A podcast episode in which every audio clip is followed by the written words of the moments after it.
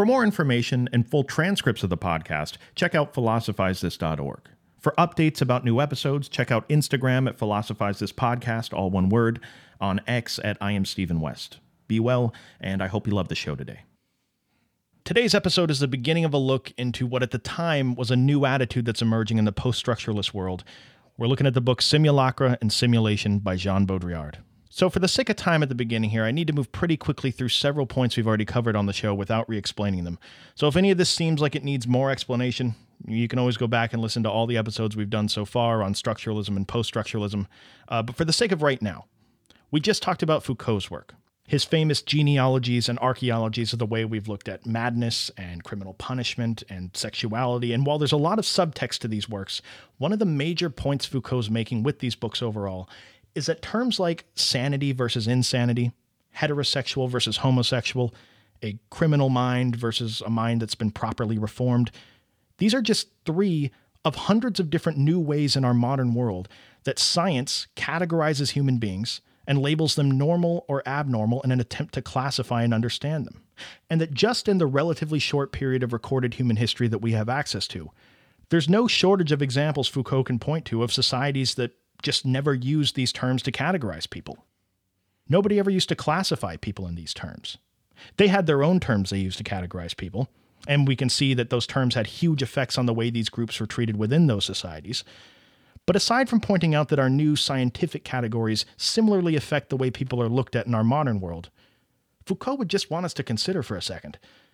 The sciences one day just created these categories that we use to define people. Science did this in an attempt to make sense of and understand the world that we live in. That's kind of the job of science. But Foucault would say something we all have to realize is that there's nothing about these new scientific categories that's somehow written into the universe. Sane versus insane is not a property of the universe. I mean, it wasn't like, you know, and, and on the first day the Lord created the heavens and earth, and on the second he created the scientific category of sanity and insanity. No, Sanity and insanity are two terms that we use in a modern cultural discourse to be able to describe the mental health of people. There have been countless other ways of categorizing mental health in the past based on different criteria, countless other words used, countless other ways it could be done. And just how these other ways of categorizing people in the past have come and gone, our methods, without question, will come to pass as well. Not only to Foucault are there no stable identities or categories written into the universe that can be arrived at, like sane versus insane, but more generally to the post structuralists, there is no stable point from which anyone can ever assert that they've arrived at the truth with a capital T, because it would be delusional to think that you somehow have access to it. You know, these Enlightenment thinkers thought, okay, well, one thing's for sure. There certainly is a way that things are. I mean, there's a reality out there, right? Scientific rationality is the way that we're going to arrive at that reality. But a post structuralist would say, no, that's not the case. I mean, of course, there's a way that things are out there. Nobody's denying that. But all that we as human beings can ever hope to have access to is a set of cultural and scientific constructions that were created in an attempt to understand reality. What you refer to as the truth is really just the current, temporary, dominant narratives of your culture's way of making sense of things, narratives that are constantly being redefined as they interact with other cultural discourses that interpret reality in a different way. In other words, this is a 20th century post structuralist critique of a hopeful 17th century Enlightenment era belief about how stable everything is. Stability was the game in town in the past, and it was being called into question now. The stability of things like words, as we talked about through the work of Derrida, the stability of the Enlightenment era top down idea of how power works in a society through the work of Foucault, the stability of identity and the terms people need to use to categorize themselves, the stability of any grand narrative that we've inherited from the past. See, because historically, these grand narratives have been the stable foundation thinkers have used to make truth claims.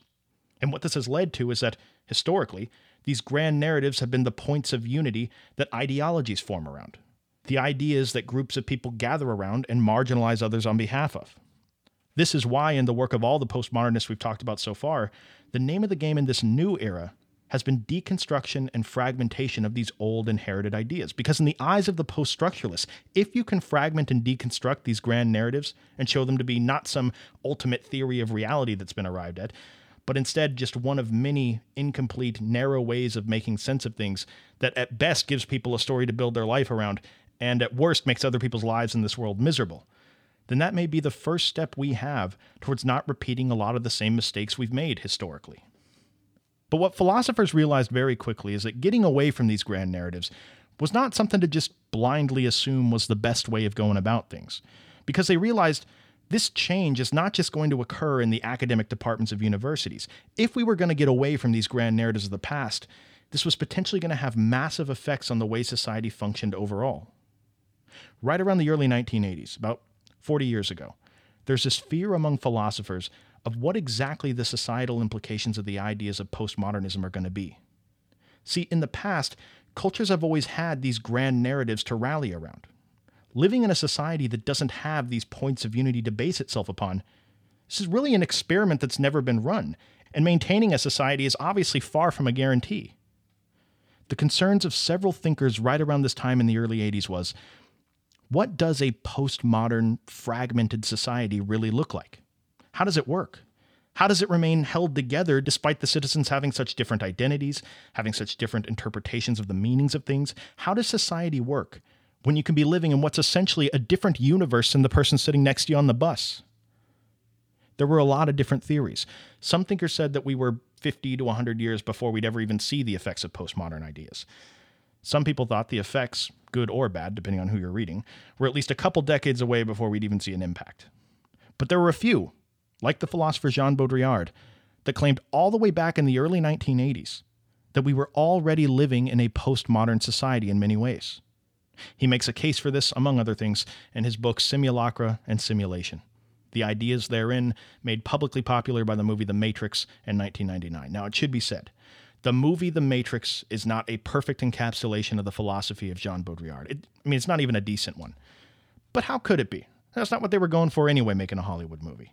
Nonetheless, the movie's something that many people are familiar with, and it provides some good visuals and examples that are going to be useful for talking about this book for the rest of the episode, so I want to start here. Now, I'm going to assume that pretty much everybody listening to this has seen the movie, so I'm not going to go into a ton of detail. Uh, but for the people that haven't seen it in a while, let me try to give a 30 second version of the movie.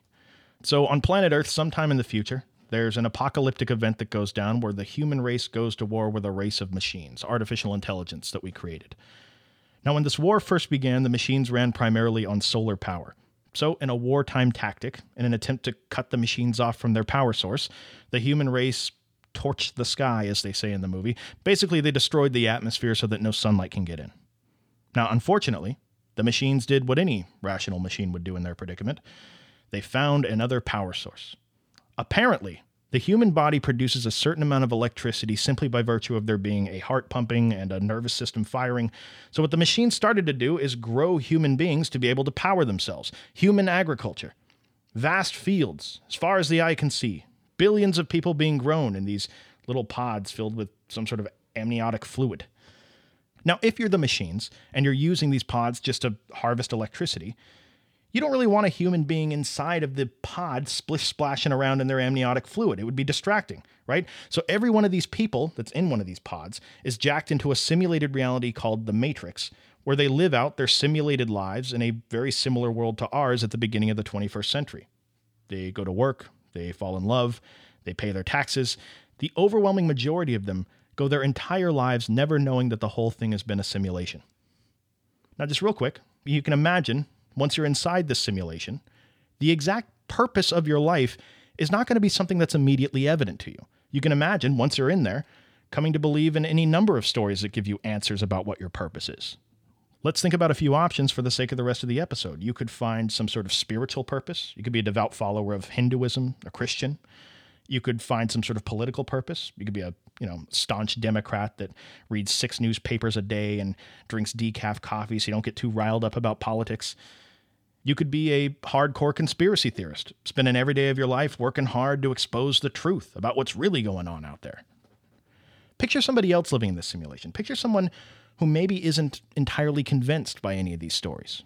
You can imagine spending your entire life immersed in this simulation stuck in this up, work, home, TV, bed lifestyle, wondering what the purpose of your life is, only to get to the end of your life to be sadly disappointed because, in a twisted way, the entire purpose of your life the whole time was really just to persist on living for another day, to keep your heart beating, so that you can continue to assist the agenda of this race of machines that exist at another level of reality that you don't even realize is there.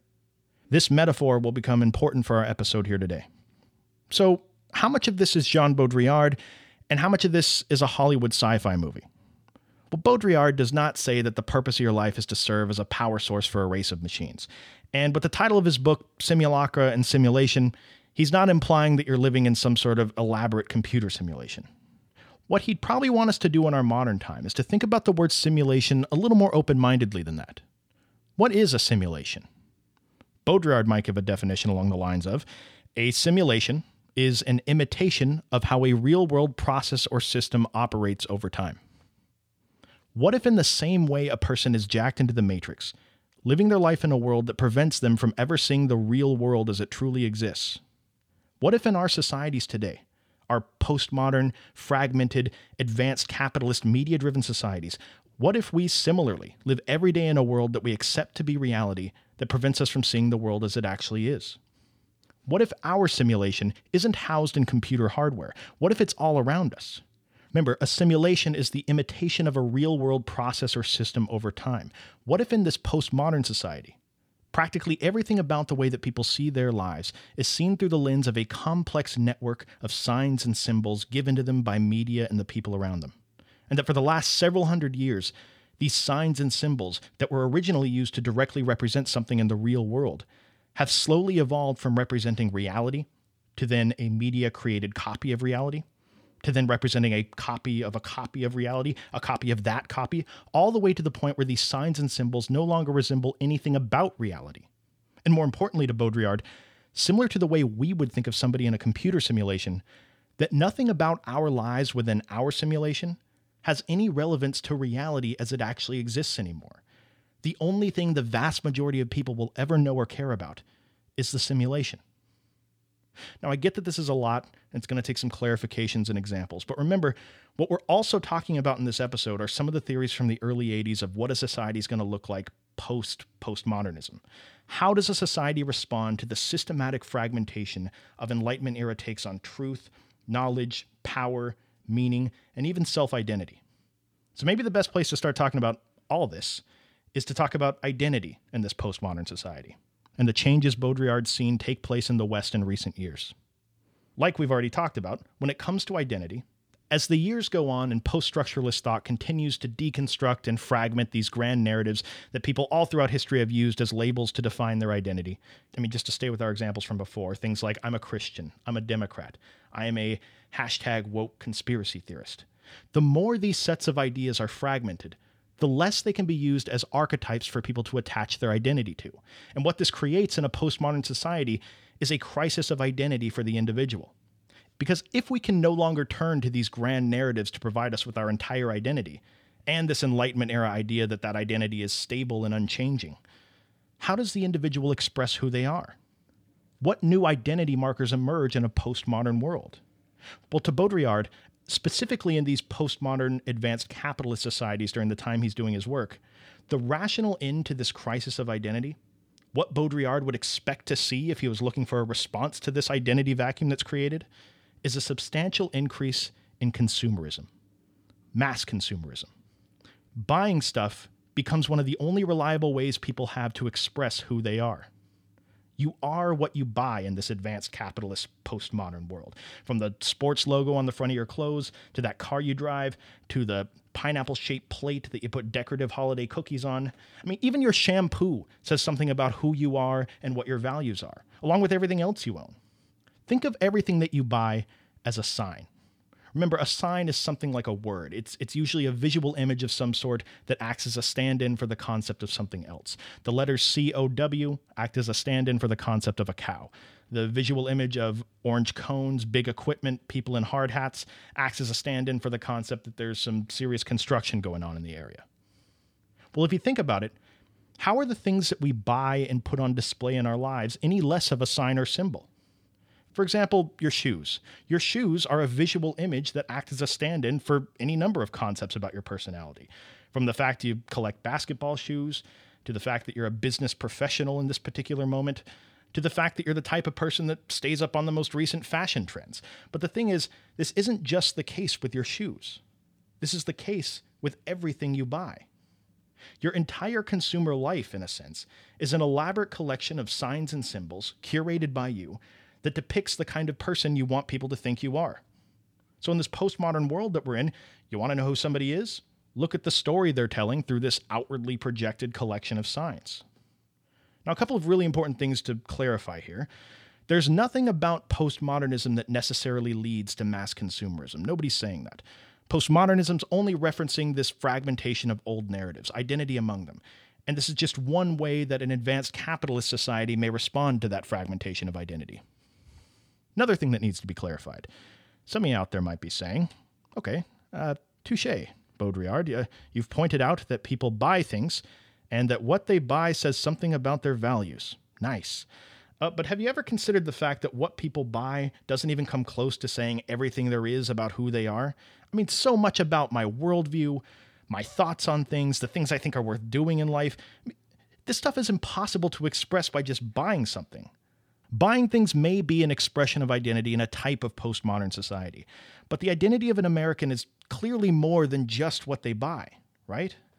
Baudrillard would say, yes, it is. But let me ask you a couple questions about that. Where did you get that way of looking at the world that you're talking about?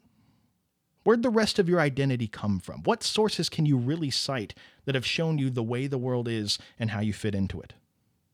Now, while you're working on that answer, another set of questions for you. If the stuff you buy is an elaborate collection of signs and symbols that depict your personality and values, who decided what any of those signs and symbols meant in the first place? What I mean is, if the things that you buy are tools to express who you are, who created the tools? Who decided that black leather shiny shoes are symbolic of you being a professional and driving around in a muddy topless Jeep is symbolic of something completely different? And countless other examples. Baudrillard would say the answer to both these lines of questioning is the same. We get both of these things from the media. Baudrillard would say that we live in a fragmented, disconnected society that, in order to compensate for that fragmentation, has become absolutely obsessed with mass consumerism and visual images. The citizens of this society spoon fed that constant stream of visual images through the television in the 1980s, but the modern day equivalent would, of course, be cell phones and computers. These visual images fuel that mass consumerism because people look to what's on their screens to determine not only the next thing they're going to buy, but also, once they buy it, what that thing they bought is going to say about them to the people around them. This is accomplished through a bombardment of commercials that show you visual images of the type of person you're going to be once you buy a product, TV shows, movies, or videos that present visual images of characters that people in turn model themselves and their lives after to Baudrillard in this new world that we live in that's dominated by media, we understand our reality only in terms of how it compares to what's playing out on the screens in our lives. Consider the fact that oftentimes our entire social experience is mediated by things that we've seen on the TV. Consider the fact that we live in a time where it's not even weird to hear people talk about their lives in terms of how it compares to something on the TV, to talk about their love life in terms of, you know, I'll, I'll know that I've found the right person when I'm around them and we're acting like Cory and Topanga act on that TV show. To talk about major events in their life in relation to a screen. Oh, my wedding day, it's, it's going to be spectacular. It's going to feel just like the wedding scene out of this movie. People even form their expectations of what things are going to be like in general from stuff on TV. You know, you, you see this stuff on TV, you, you come to expect it's going to be a certain way, but then you actually experience it and it's just nothing like that. People say things like this all the time. Disneyland is a perfect example to Baudrillard of how we take things that at one point only exist as a fantasy world on the TV screen, but then people use what's on the TV screen as building blocks for constructing the actual world that we have to live in. Now, in the case of Disneyland, this whole process may seem entirely harmless. I mean, Toontown, USA is a fictitious place created by the media, yes. Uh, who really cares if someone makes a theme park in Southern California bringing a fantasy world to life for mostly children? The question Baudrillard would want to ask is what happens when this same process of building our world out of materials gathered from media depictions of it happens in different areas? What happens when it dictates who people are, their relationships, what people buy, the way people think of themselves? Is it crazy to think that the media gives us the building blocks we use to create the way we see everything? Well, what are these building blocks, really? You know, there's the old saying, Life imitates art, and art imitates life. Well, these visual images that we're bombarded with, the commercials, movies, TV shows, the art, I guess, are oftentimes imitations of things that go on in real life, which makes them, by definition, imitations of real world processes or systems. People then look to these shows for cues on how to act, what to buy, what their lives should be like, and then imitate these imitations of real world processes or systems. But then inevitably, art does an imitation of that, and then life does an imitation of that. And this process goes on long enough that it's no wonder why Baudrillard thinks most people have become completely and utterly disconnected from anything real. The only thing they have access to is a copy of a copy of a copy of something delivered from an extremely narrow perspective in the first place. And these media generated copies, these visual images, are trusted by people in our society so much that they often become the foundation of the entirety of someone's worldview and values. The best example I can give to illustrate this point lies in a series of articles Baudrillard wrote in the early 90s when Saddam Hussein invaded Kuwait in the first Gulf War Desert Shield and Desert Storm. Baudrillard writes three articles, one before, one during, and one after the war, titled respectively The Gulf War Will Not Take Place, The Gulf War Is Not Taking Place, and The Gulf War Did Not Take Place. And what he means by the titles is not that there wasn't a conflict in the Middle East in the early 90s. What he means is that for the rest of the world, for anyone in the hundreds of countries around the world that are not actively witnessing and participating in the war, the full extent of the reality of the war is essentially not even taking place to them. See, at basically any other point in human history, if there was a war taking place in your experience of reality, that was because it was on your front doorstep. You were either fighting in it, people you knew were being raped or killed as a result of it. You may be just one person, and your experience of the war may only be from that individual narrow perspective, but at least your experience of the war was a small piece of the actual war. Whereas in the case of the Gulf War to Baudrillard, so many people around the world will never have to experience the reality of that war. All they'll ever experience is a collection of visual images and sound bites on their TV given to them by the news that are passed off as a depiction of what's going on on the other side of the planet. That if we were to really talk about the reality of what the Gulf War was, I mean, what are we talking about there? Millions of lives affected, decades of geopolitical lead up, hundreds of battles, every one of them a tragedy, acts of kindness, acts of humanity, acts of hatred, and the darkness that human beings are capable of. We're talking about a collision point of thousands of different storylines that, when looked at exhaustively, embody all sides of the story. But the average person in one of these media driven societies can just pop on the news, and through a series of flashing visual images and sound bites, they're going to get caught up on what's going on in the world today. These news stations claim to offer us unbiased coverage. Well, coverage of what? What exactly are you covering? The entire war? Or an incredibly narrow, cursory overview of a couple of general things that happened? What does the viewer of the news have access to? A window into the reality of the situation? Or a window into one of thousands of narrow, competing discourses about a piece of what's going on? all the while never having to face the ever present brutality of being engaged in a conflict like this, because the viewer's experience of the war is reduced to what's essentially a video game on their TV screen. Even the deaths of thousands can be reduced to just signs and symbols. This is an example of how the simulation that we're in disconnects us from reality. This is a complex network of signs and symbols given to us by the media. What it depicts is an imitation of real world processes and events, not reality itself. Something that's probably important to say here is that Baudrillard is not saying that you're a bad person if you watch the news and like to stay informed on recent events. No, on the contrary, like we talked about earlier in the episode, there is nothing about your experience of the world in this postmodern media driven simulation that's even relevant to reality anymore. I mean, what is more relevant to your life within the simulation? Is it the full extent of the reality of what's going on in the world? Or is it the simulated reality that the media reports that not only lets you have conversations with people around you about what's going on, but it also allows you to continue living your life seemingly well informed with a worldview that helps you understand things? Compare this for a second to the example of The Matrix. What is more relevant to the lives of the people in that simulated world? a story about a war going on between machines and humans at the level of reality, or a story they can use to understand things within the Matrix so that they can keep living their life. Here's another example people use when they're talking about Baudrillard. Imagine two people in some sort of online dating situation where they've only communicated thus far through instant messaging. Let's call them John and Susie. Now, Susie, after talking for a while, asks John to send her a picture of himself so she can see who she's talking to. But John is 50 years old, and he knows that Susie is 25 years old. John is self conscious about the fact that he's so much older than her. He really wants to keep talking to her. So he sends her a picture of himself from back when he was 25. Susie gets the picture and then continues talking to John. Now, it's from this point forward that Susie begins to live in what's essentially an entirely new simulated reality. John has given Susie a piece of media that informs her understanding of the world, a picture. And that piece of media is not an accurate representation of reality because it's 25 years old. But from Susie's point of view, she lives every day of her life after the fact talking to John, believing that she's speaking to a 25 year old person. Just as most people today live every day of their lives believing that the media they consume is them interfacing with reality. This is one of the primary points Baudrillard's making here. In our societies, we no longer make distinctions between representations of reality and reality itself the representations become the real. And then the media creates representations of those representations. And I mean, once again, the whole process continues.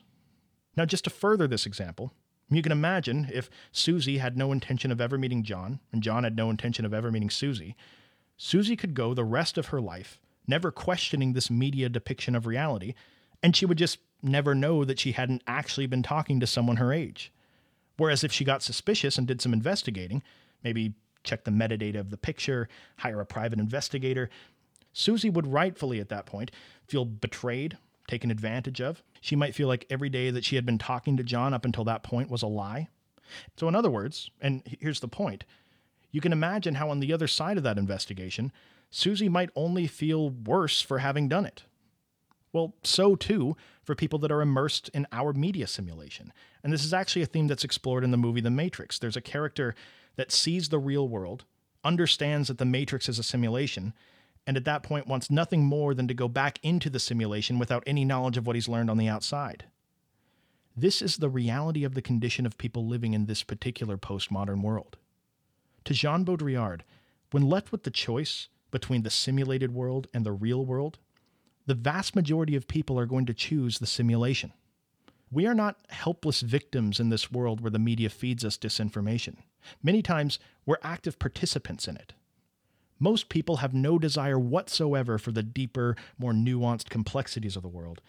Most people want to be given their daily dose of the simulation and then continue with their lives believing in a rigid, oversimplified worldview, comfortably distracted from the reality of things.